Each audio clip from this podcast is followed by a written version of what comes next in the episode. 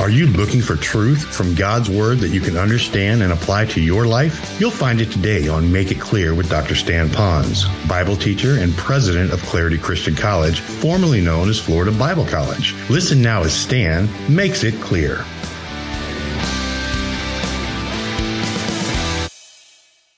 We're beginning a brand new series today, and the series is going to be on the ABCs of character building.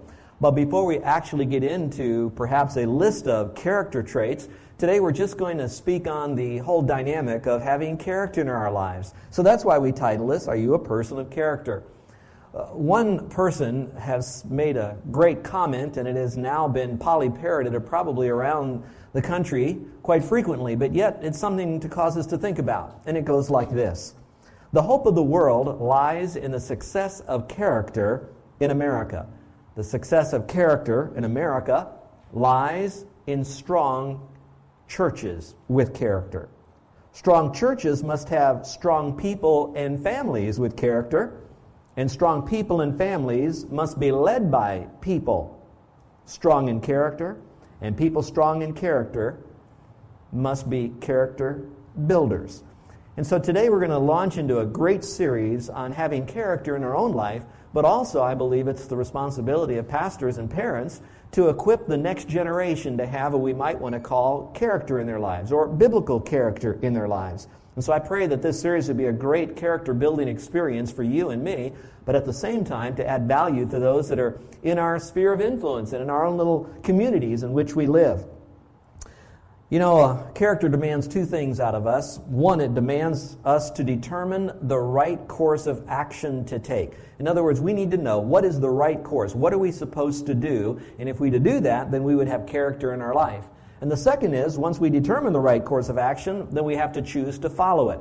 There are people today that probably do know most cases what's the right thing to do, but they really struggle at the second, and that is actually following through with it.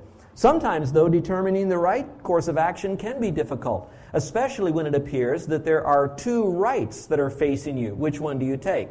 For example, you know that we shouldn't really be a critical person and to maybe criticize other people. And yet, at the same time, you have a friend who you know is entering into a moral, impure relationship or is carrying one on. And so now you have the tension. I don't want to criticize him. He has his freedom to do what he really wants to do. But I also am supposed to care enough to confront when he's stepping into some sin, into some dangerous areas of his life. And so, how do we determine between those two? And so that becomes a difficult time. Then, other times, it could be difficult because now it's very clear what we should do. But to determine to follow it becomes more difficult.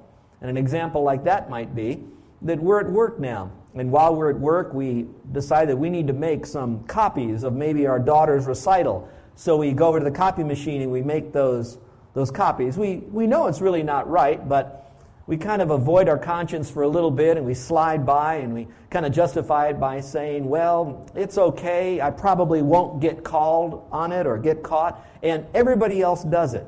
So now again, we might know what's the right thing to do, but sometimes it's difficult to follow it in our lives. Well, our responsibility as a believer in Christ is to really know what would be the right things to do, and sometimes even to judge the difference between what is good and what is better and what is best. We need to have it in our own life as an embracing moral value and live it as a model in front of others, especially our family. But at the same time, is modeling enough? Just modeling enough? Is it just they'll get what's caught, not just what's taught? I believe we still need to teach. But the teaching is a lot easier when they can see it in our lives. Now, I am launching this series not because, as your pastor, I'm sensing that our church has a lot of people that are conflicted in inner integrity, and that I'm sensing that our people are not really walking with a certain degree of integrity. But I do believe that you and I live in the same world. In our world, we're tempted and bombarded with a lot of opportunities for us to skate by especially when the world often permits it and at times even will prescribe that it's okay, the ends justify the means.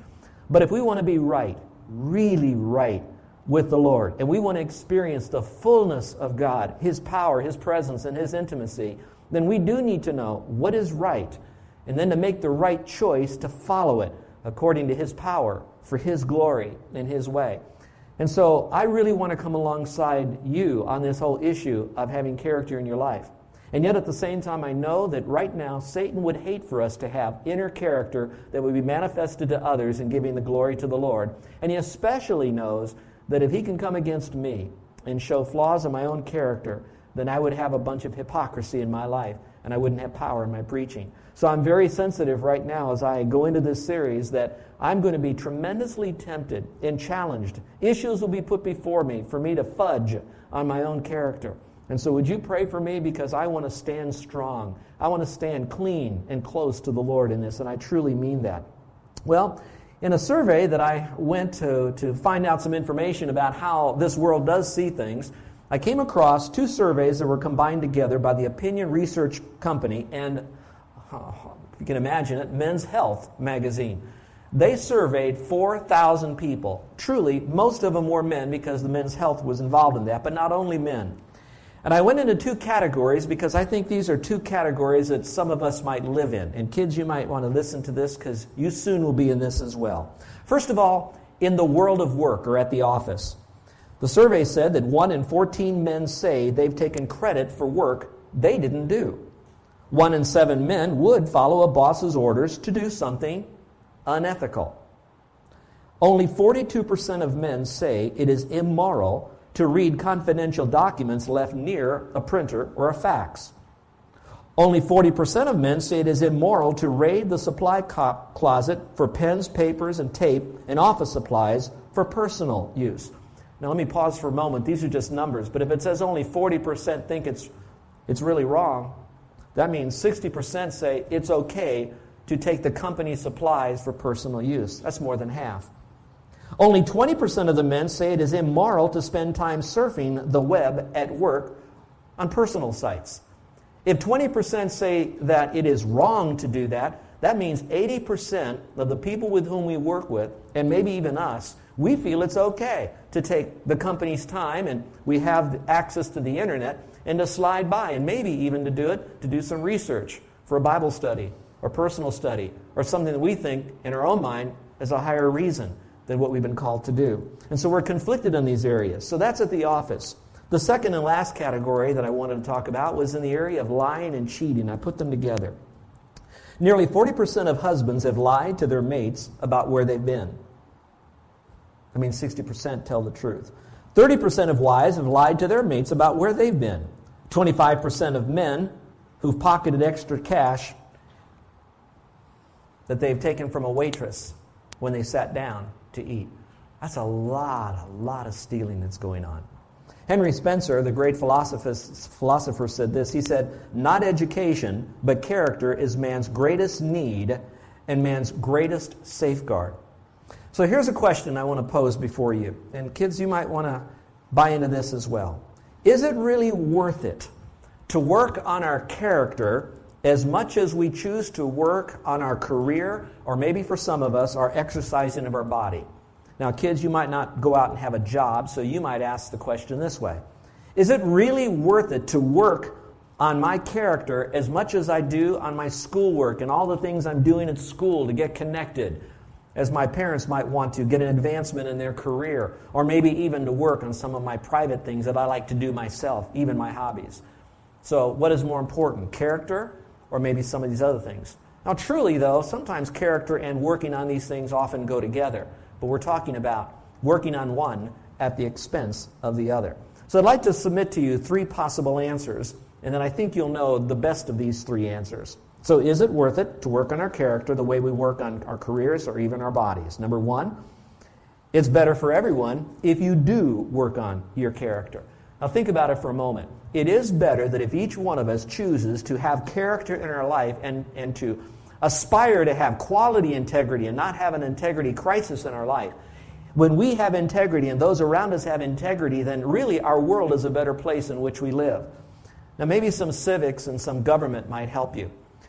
Some of you might not know that our Constitution of the United States really was built upon the Bible. Now, it wasn't so much that the founders and framers of our Constitution sat down with an open Bible and they copied the Bible and put it into our Constitution. But what we do know is this the men who were writing our Constitution and crafting this tremendous document were men who were greatly influenced by great Christian leaders that came from England. And so that what was put into our Constitution was that we would be known as being self-governed. Now, self-governed basically means that we have moral integrity in our life and that we are choosing to make the right choices so that we can live in harmony with one another.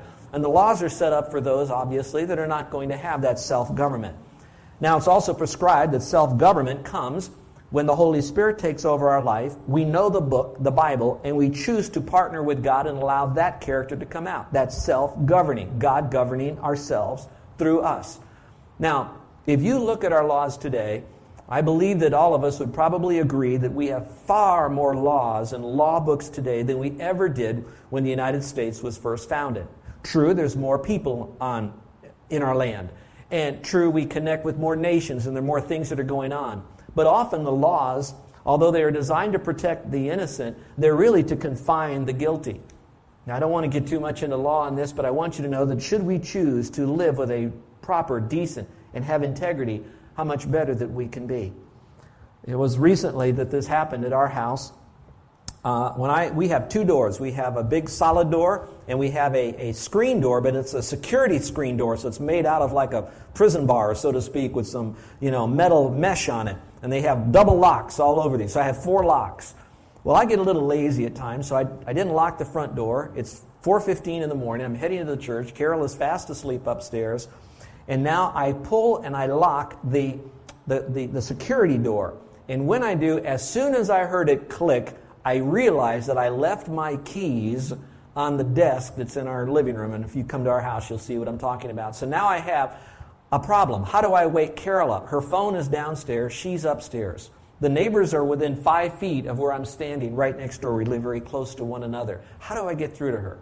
Well, the end of the story is, in some miraculous way, Carol heard me downstairs as I knocked gently, and she very cheerfully came down and unlocked the door. I'm saying that for this reason. Most all of you not only lock your door, most of you probably double lock it. I won't have you raise your hand, but I believe that many of you have a security system even in your home. Now, let me rewind this for a moment. When I pastored in upstate New York, not that it was such a great place, it's just another place on planet Earth.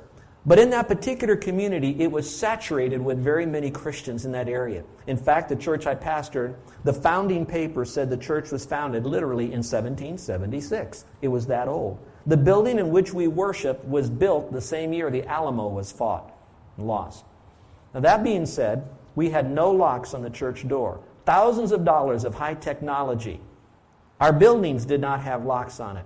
We had an apartment building that was two stories to take care of our staff. We had five parsonages on here. A gymnasium was a large complex.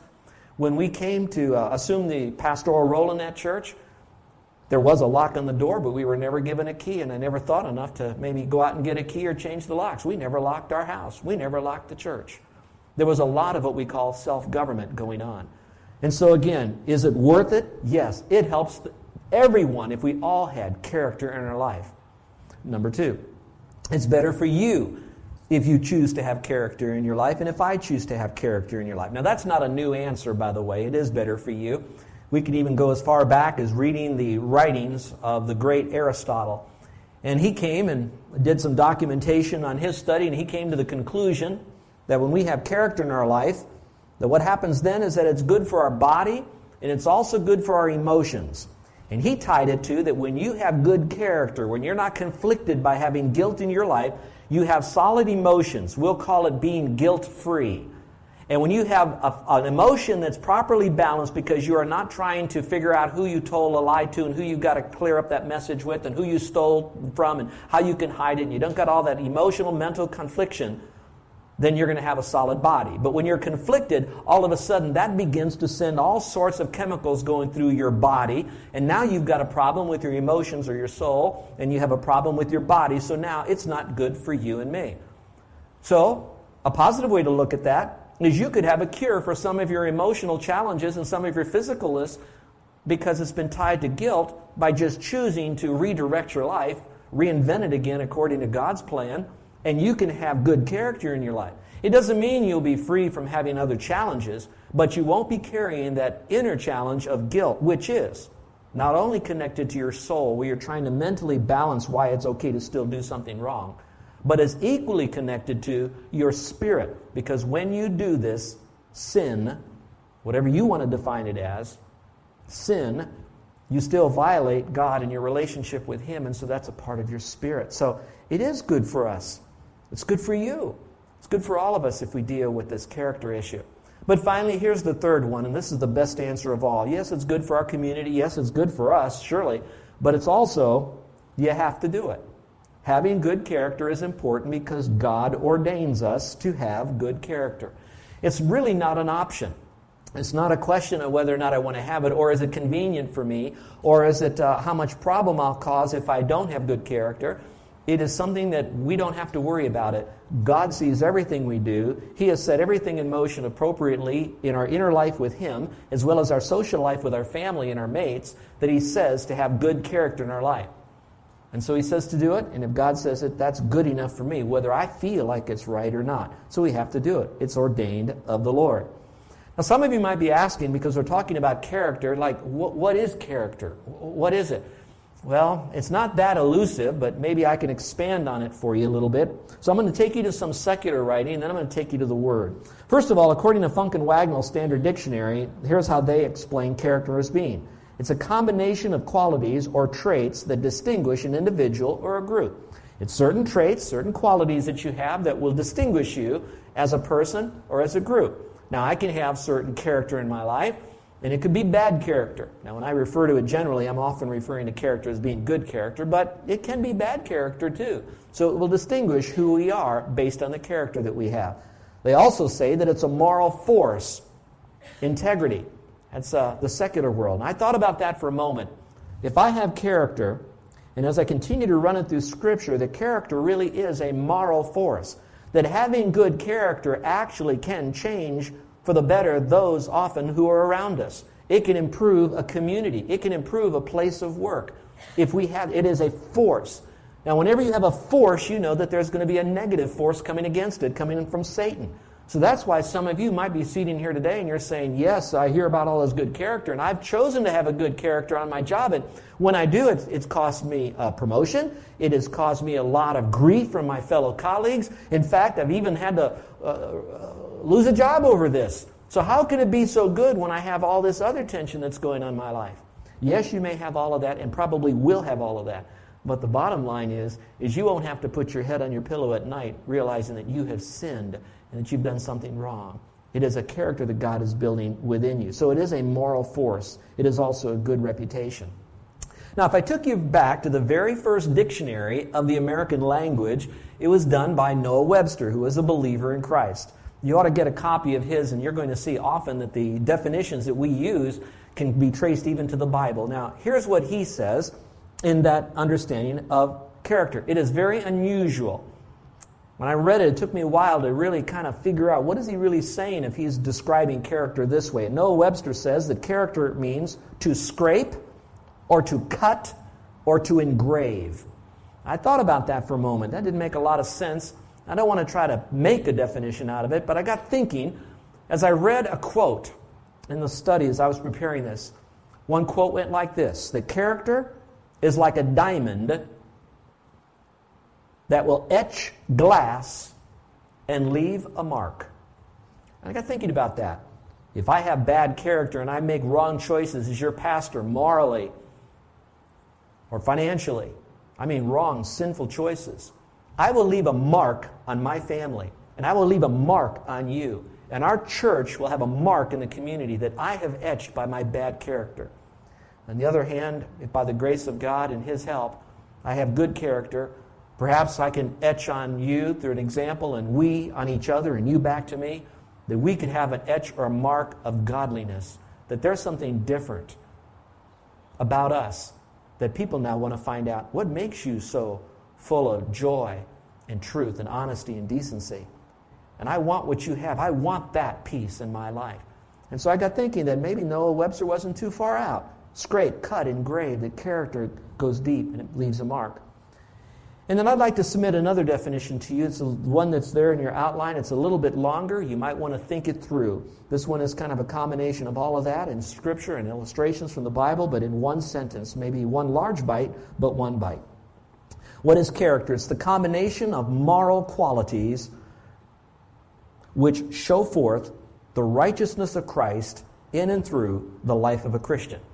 So let me take it slowly if you're looking at it. It's the combination of moral qualities, which means having one good character. Let's say that you choose not to steal, that you have embraced that you will not steal. You will not take anything that doesn't belong to you. That is not a part of your weakest link. All right? You will not steal. But yet at the other side, you don't mind prevaricating or telling a lie or spinning the truth or telling a story that doesn't uh, mean everything that it should or however you want to say it, it is not the whole truth and nothing but the truth. Well, that does not necessarily mean that you have good character. It means you have good character in that you don't steal. But it's not a combination of good characters that gives the quality of us having good character in our life. So it's a combination of moral qualities which show forth the righteousness of Christ. Now, having character, I believe, will automatically show forth because good character will be that impetus to help us make decisions and choices on what we purchase, what we do, how we live, relationships we make, where we go. All of our life is born upon choices that we make that should be born out of having good, solid biblical character in our life. And so it will be shown forth. But now listen very carefully.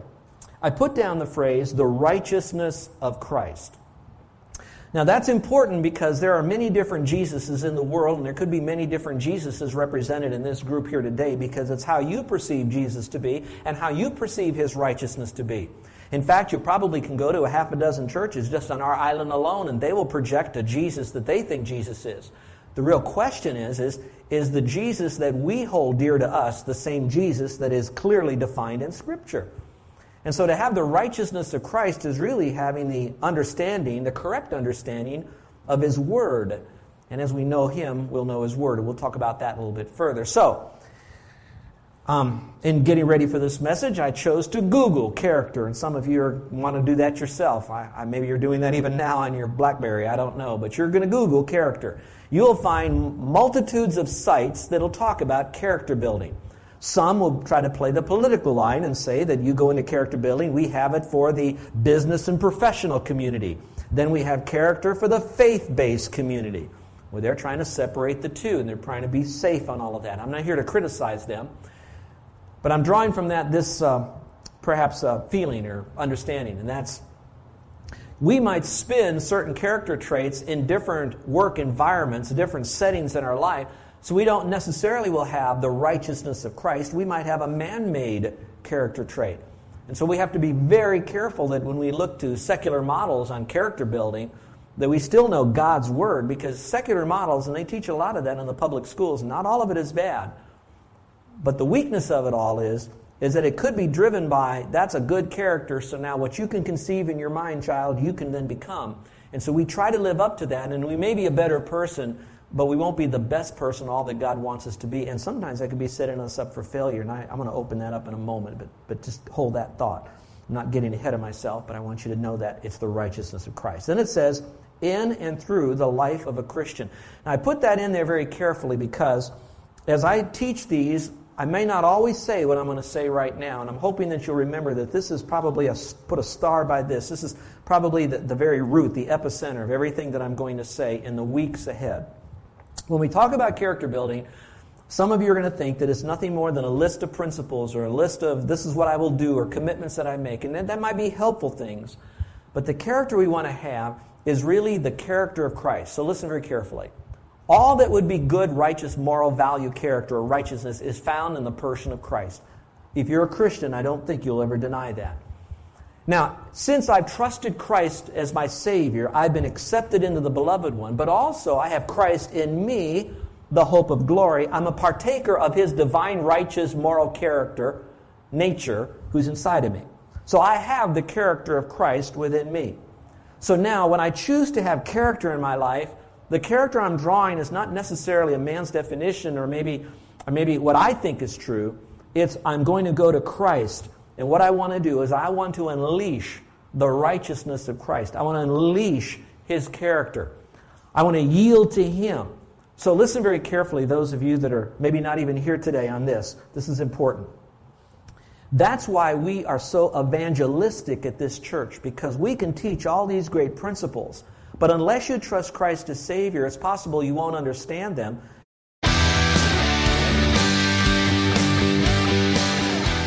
This is Joe Ponz, and I want to thank you for listening to Make It Clear with the teaching of Dr. Stan Ponz, founder of Make It Clear Ministries and president of Clarity Christian College. Make It Clear is dedicated to taking the Word of God with clarity into every person's world.